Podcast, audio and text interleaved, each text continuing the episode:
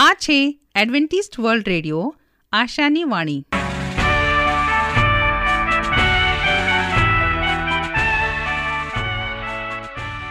અમારા આજના પ્રસારણમાં તમારું હાર્દિક સ્વાગત છે. આજે તમારા માટે અમે ખૂબ સુંદર સ્વાસ્થિક અને આત્મિક વિચારો લાવે છીએ. પણ તે પહેલા સાંભળો, દેવની સ્તુતિમાં આ સુંદર ગીત.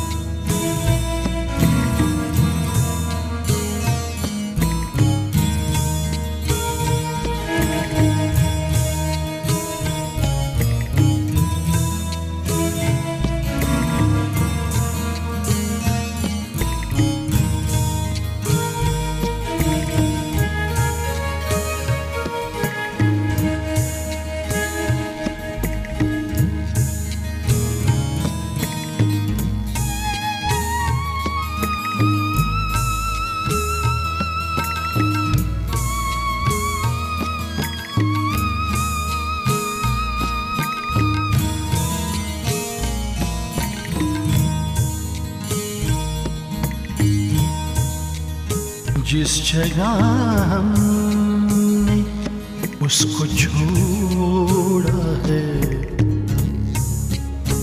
उस जगह पे चलो। जिस जगह हमने उसको छोड़ा है, उस जगह पे चलो। और पहला प्यार, जहाँ खोया है उस जगह पे चलो, जिस जगह हमने उसको छोड़ा है। उस जगह पे चलो, जिस जगह हमने उसको छोड़ा है उस जगह पे चलो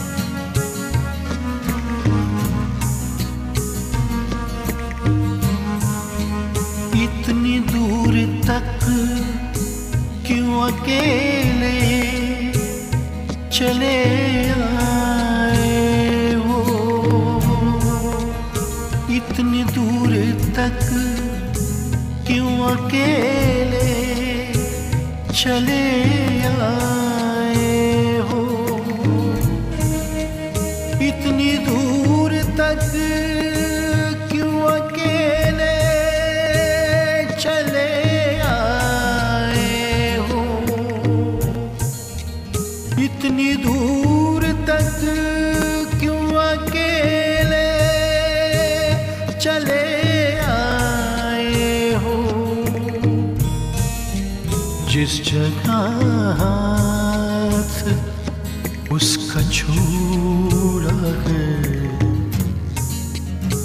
उस जगह पे चलो।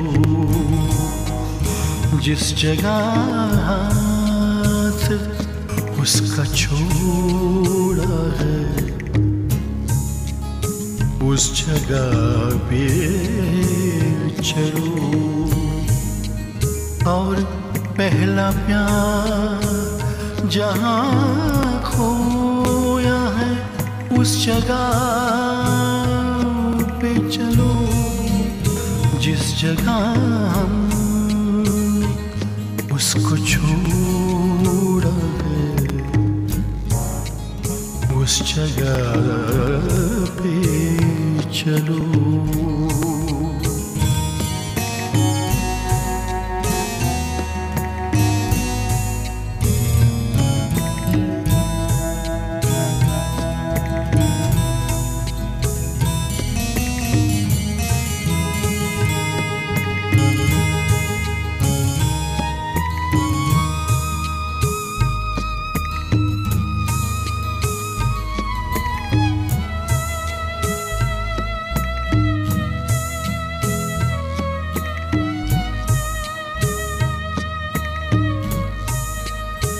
जीवन सोना है वीराना यीशु के बगैर जीवन सोना है वीराना यीशु के बगैर जीवन सोना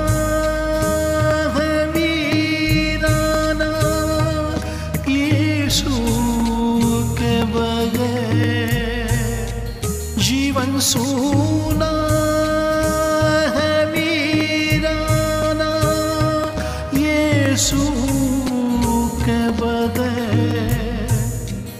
जिस जगह ये है और जीवन है, उस जगह पे चलो। जिस जगह यीशु है और जीवन है, उस जगह पे चलो। और पहला प्यार जहाँ खोया है, उस जगह पे चलो।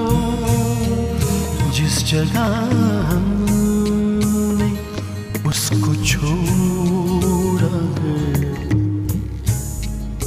उस जगह पे चलो। जिस जगह हमने उसको छोड़ा है, उस जगह पे चलो। उस जगह पे चलो। उस जगह पे चलो। યુવાવસ્થામાં ખરતા વાળ, પ્રીતિ, કે પડતી ટાલનો શરૂઆતથી ઉપચાર જરૂરી. માથાના વાળ અકાળે ખરવા કે ટાળ પડવાની શરૂઆતના તબક્કામાં હોમિયોપેથિક સારવાર ખૂબ જ અસરકારક નીવડે છે. માટે યુવાન યુવતીઓ વાળની સંભાળ રાખવી જરૂરી છે. વાળને જે પોષણ મળે છે એ આંતરિક હોય છે. અને વાળ ખરવા માટે કારણો પણ બાહ્ય કરતાં આંતરિક જ વધારે જવાબદાર હોય છે. આ કારણો દરેક વ્યક્તિની પ્રકૃતિ, ખોરાક, સંજોગો ઉપર આધારિત હોય છે.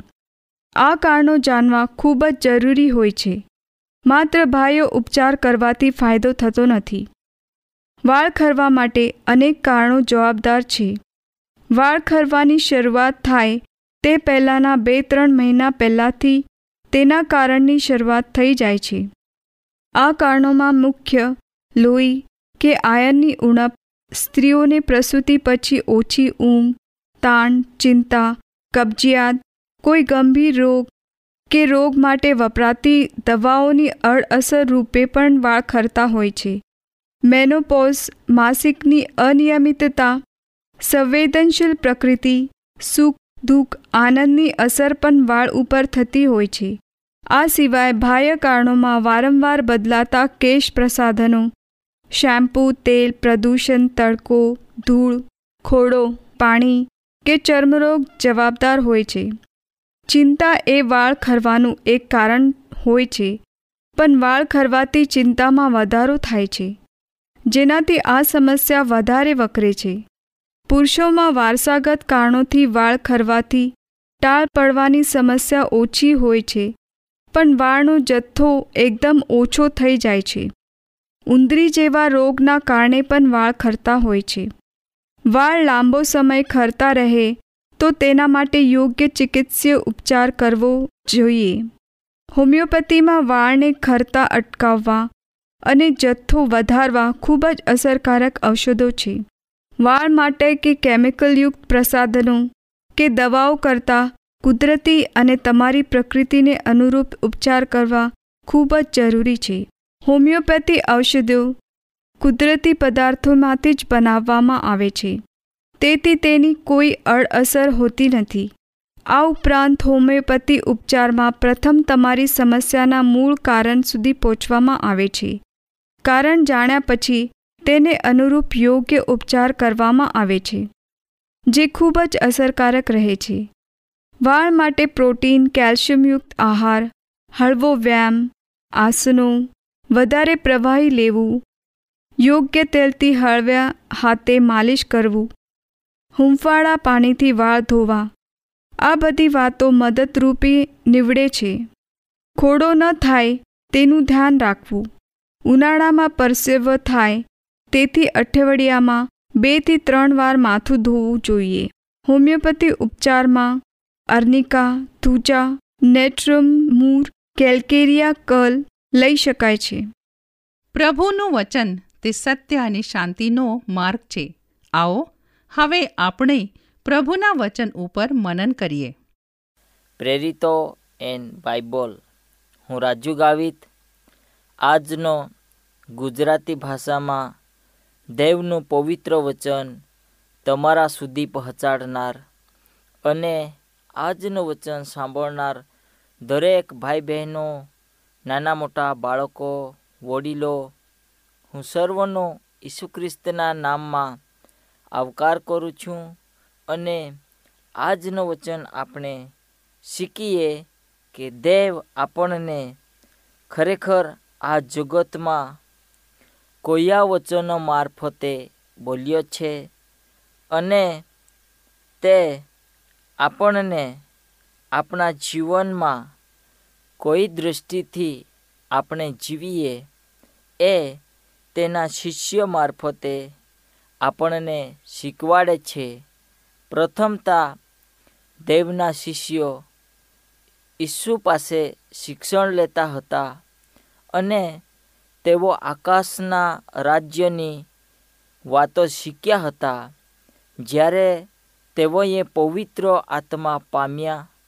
ત્યારે તેઓએ દેવનું નામ તથા સુવાર્તા લોકોને પ્રગટ કરી હતી અને નવા કરારના જે લેખકો છે, તેઓ પણ ઈસુની જેમ જ બાઇબલનો ઉપયોગ કરે છે અને ઈશ્વર વિદ્યાનો સિદ્ધાંતો, નૈતિક મૂલ્યો અને પ્રબોધકોની ભવિષ્યવાણીઓની બાબતોમાં જૂનો કરાર તેમના માટે અધિકારયુક્ત ઈશ્વરનો વચન હતું. આ માણસો જે કહે છે અથવા જે કરે છે તેમાં બાઇબલના કોઈ પણ ભાગોના અધિકાર કે પ્રામાણિકતાને પડકારતી હોય તેવી કોઈ બાબત અમને જાણવા મળતી નથી. હવે બાઇબલમાં લખવામાં આવ્યો છે, પ્રેરિતનો કૃત્યો તેનો ચોથો અધ્યાય અને ચોવીસથી ચોવીસ સુધી ત્યાં એમ જણાવે છે કે જ્યારે વિશ્વાસીઓએ આ સાંભળ્યો, ત્યારે તેઓ બધાએ પ્રાર્થના કરી અને એ જ વિનંતી કરી, પ્રભુ, પૃથ્વી, આકાશ, સમુદ્ર અને જે બધી વસ્તુઓ જગતમાં છે, તેને ઉત્પન્ન કરનાર તું જ છે અને દેવનો આભાર માનીએ છીએ અમે, કારણ કે આજનો આ એક સુંદર વચન પ્રભુ આપણને પૂરો પાડે છે કે પ્રેરિતના જે લોકો હતા, તે લોકો દેવનો આભાર માનતા કહે છે કે આ પૃથ્વીનો ઉત્પન્ન કરતા તમે જ છો. આજે માણસોને એ ખબર નથી કે આ પૃથ્વી કોને બનાવી છે અને આ અંતર કેટલું મોટું હોઈ શકે અને આ પૃથ્વીનો આજે માપ કેટલો મોટો હોઈ શકે છે. દેવ આકાશ અને પૃથ્વીને ઉત્પન્ન કરનાર છે અને દેવ મનુષ્ય પર દયા કરનારો દેવ છે, એટલા માટે દેવનો શબ્દો અને દેવનું વચન આપણને આપણા જીવનની અંદર ઉતારી લેવાની આજે આવશ્યકતા છે. એટલા માટે પવિત્ર શાસ્ત્રો આપણને કેવી રીતે ઈશ્વરના અવાજ સાથે ગાઢ રીતે સંબંધ આપણે રાખીને જીવન જીવી શકીએ એના વિશે શીખવાડે છે. પ્રેરિતનો કૃત્યો અને ચોથા અધ્યાયમાં ત્યાં લખવામાં આવ્યો છે, પવિત્ર આત્માથી ભરપૂર થયા હતા તે પહેલાં શિષ્ય પિતર અને યોહાનના થયેલા છુટકારા માટે ઈશ્વરની આગળ હંમેશા સ્તુતિ કરે છે. તેઓની સ્તુતિમાં તેઓ તેમના મોડેથી સ્તુતિ કરે છે. ઈશ્વરની સર્જનહાર તરીકે તેઓ સ્વીકાર કરે છે અને તેના સેવક દાઉદ દ્વારા તે બોલે છે, આ તે છે, દાઉદના શબ્દો તે ઈશ્વરના શબ્દ છે, પ્રેરિતના કૃત્યો તેરમો અધ્યાય અને બત્રીસથી છત્રીસમાં પણ પાઉલ દાઉદનો ફરીથી ઉલ્લેખ કરે છે, પરંતુ તેના શબ્દો ઈશ્વરને લાગુ પડે છે.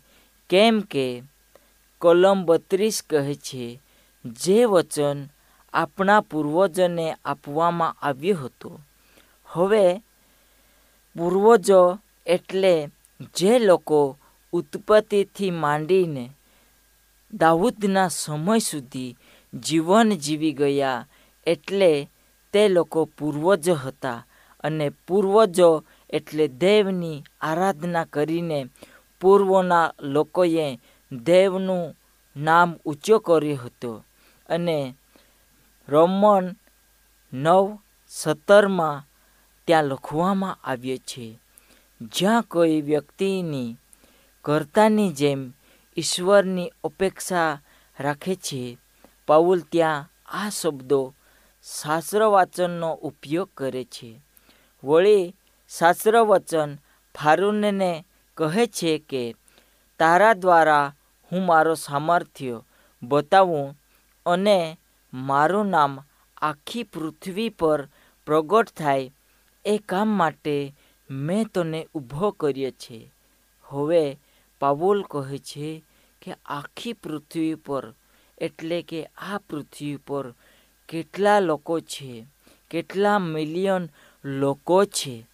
આ પૃથ્વી ઉપર આજે સર્વ પ્રાણી, પશુ, પક્ષી અને જીવડાઓ કરતાં મનુષ્યની આજે સંખ્યા વધારે છે અને આખી પૃથ્વીના લોકોને તેનું નામ તે પ્રગટ કરવા માગે છે.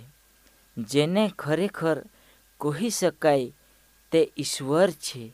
કેમ કે ઈશ્વર ફારૂનને કહે છે ગલાતી ત્રણ અને આઠમાં કર્તા તરીકે શાસ્ત્ર વાચન એટલે શબ્દો ઈશ્વરને બદલે વાપરવામાં આવ્યો છે.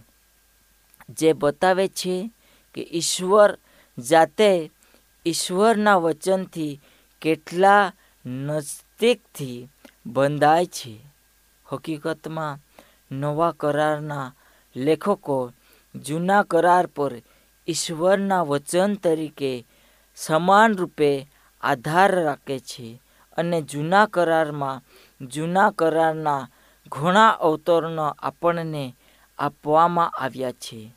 એક વિદ્વાન તે કહે છે કે બે હજાર છસો અઠ્યાસી વિશિષ્ટ સંદર્ભની યાદી તૈયાર કરી છે, જેમાં યશયામાંથી ચારસો ગીતશાસ્ત્રોમાંથી ત્રણસો સિત્તેર અને નિર્ગુણમાંથી બસો વીસ વગેરે.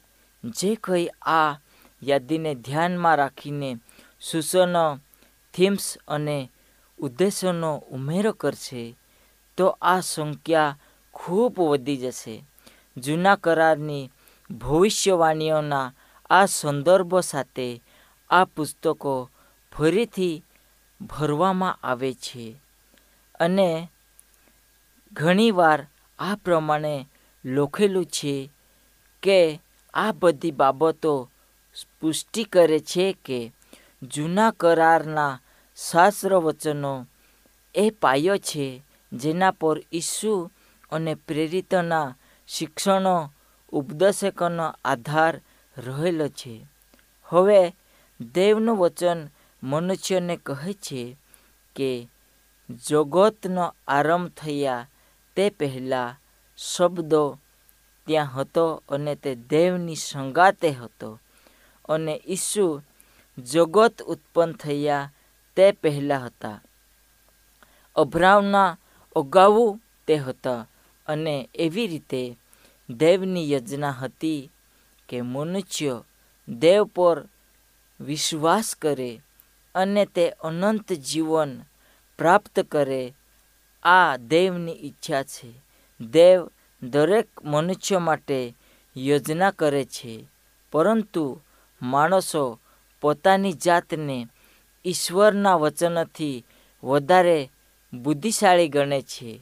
ઈશ્વર કરતાં વધારે બુદ્ધિશાળી અને ખસેડી ન શકાય તેવા પાયા પર તેમના પગોને રોપવાને અને દરેક બાબતને ઈશ્વરના વચનની કસોટી પર લાવવાને બદલે તેઓ તે શબ્દને તેઓના પોતાના વિજ્ઞાનના તેમજ કુદરતના વિચારો દ્વારા પરીક્ષણ કરે છે. અને જો તે તેમના વૈજ્ઞાનિક વિચારો સાથે સંમત ન હોય તો તેમ લાગે છે તો તે અવગણવામાં આવે છે.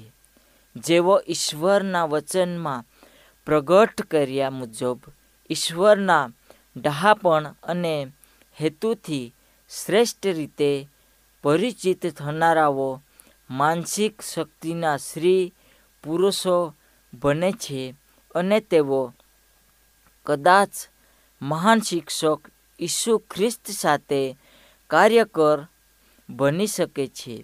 ખ્રિસ્તે પોતાના લોકોને સત્યના વચનો આપ્યા છે અને તેઓ બધાને વિશ્વમાં જાણીતા બનાવવામાં ભાગ લેવા માટે તેડવામાં આવ્યા છે. સત્ય વચન સિવાય ત્યાં કંઈ પવિત્રાઈ નથી. તો પછી કેટલું આવશ્યક છે કે તે દરેક દ્વારા સમજવું જોઈએ? જો ઈસુ સુવાર્તાઓના લેખકો અને પ્રેરિત પાઉલે જૂના કરારના શાસ્ત્ર વચનોને ઈશ્વરના શબ્દ તરીકે ગણ્ય હતો. તો આ બાબતો આપણને શું કહે છે? શા માટે શાસ્ત્ર વાંચન વિશેના ઘણા બધા આધુનિક વિચારો આજે ખોટા અને આપણે આવી દલીલોમાં શા માટે પડવું ન જોઈએ? પછી ભલેને તે કોણ શીખવે છે, તેના વિશે શું કહેવું જોઈએ? લોકોને ફક્ત એક કલ્પના આપવા માટે ઘણા આધુનિક બાઇબલના વિદ્વાનો તેમના સંશયવાદમાં ભળી ગયા છે. અહીં થોડીક બાબતો છે જે ઘણા આધુનિક વિદ્વાનો નકાર કરે છે. તેઓ શાબ્દિક જ છ દિવસની સૃષ્ટિની રચનાને નકારી કાઢે છે. જ્યારે તેના બદલે કરોડો વર્ષની ઉત્ક્રાંતિ તેઓ સ્વીકારે છે. તેઓ પતિત દુનિયામાં એક પાપરહિત આદમને નકારે છે. તેઓ વિશ્વવ્યાપી જળપ્રલય પૂરને નકારી કાઢે છે. કેટલાક ઇબ્રાહિમના અસ્તિત્વનો સ્વીકાર કરતા નથી. પણ બાઇબલ આપણને એ શીખવાડે છે કે નિર્ગમનની વાર્તાને પણ નકારવામાં આવે છે. કેટલાક ઈસુના પુનરુસ્થાન સહિતના ચમત્કારોને પણ નકારે છે. કેટલાક ભવિષ્યવાણીની આગાહીના ખ્યાલને નકારે છે, જેમાં પ્રબોધકો ભવિષ્ય વચનો કહે છે, જ્યારે લોકો શાસ્ત્ર વચનોનો અધિકાર તથા પ્રામાણિકતા પર શોખ કરવાનું શરૂ કરે છે. ત્યારે શું થાય છે તે વિશે આ નિર્દેશકોએ શું કહેવું જોઈએ? આ ઉપરાંત આવા લોકોને સત્ય વચનની સ્પષ્ટ સમજણમાં લાવવાને માટે તેઓને કઈ રીતે મદદરૂપ આપણે થઈએ? અને તેઓને કયા કયા માર્ગ પર ચાલવાનું શીખવાડી શકીએ? કારણ કે તેઓનો હૃદય તથા તેઓનો મન કઠણ થયા છે. જેમ ફારોનો જીવન, તે પોતાના જીવનની અંદર પોતાનો નિર્ણય લેતો હતો, તેમ આ લોકો તેમના હૃદય અને વિચારને કોઠણ રાખે છે. અને પોતાનો નિર્ણય તેઓ લેવા માગે છે. હવે બાઇબલ આપણને શું શીખવાડે છે? કોઈ દ્રષ્ટિથી શીખવાડે છે? એ આપણે શીખવાનું આજે ઘણું મહત્ત્વનું છે. જો આપણે આજના વચન પ્રમાણે ચાલતા નથી, તો દેવના શબ્દને આપણે પાળતા નથી. તેની આજ્ઞાનો આપણે ઉલ્લંઘન કરીએ છીએ અને તેના વિરોધની દિશામાં આપણે જીવન જીવીએ છીએ, એવો થઈ શકે છે.